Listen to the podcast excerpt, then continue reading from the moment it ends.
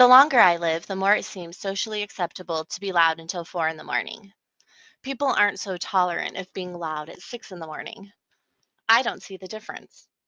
People are sleeping at 6 a.m., you say? People are also sleeping at 10 p.m. to 4 a.m. One time I was camping with my boyfriend at the time. My friend Natalie, along with her husband and children, whom were young adults, joined us for a night. We were having so much fun. It was a beautiful spot by the river. We were grilling for dinner, playing silly games, and having fun hanging out. Natalie and I have a lot in common.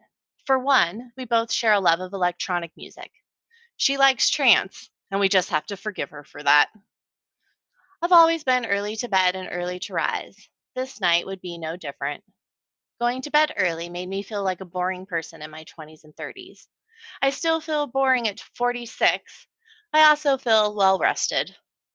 No matter where I am, my eyes want to close no later than 10 p.m.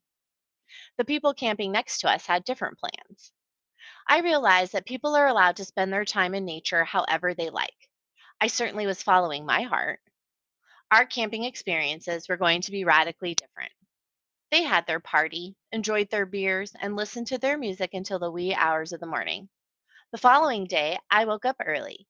It was time to make breakfast.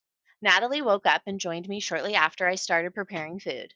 We both like to listen to music making meals. Insert electronic music dance party at 6 a.m.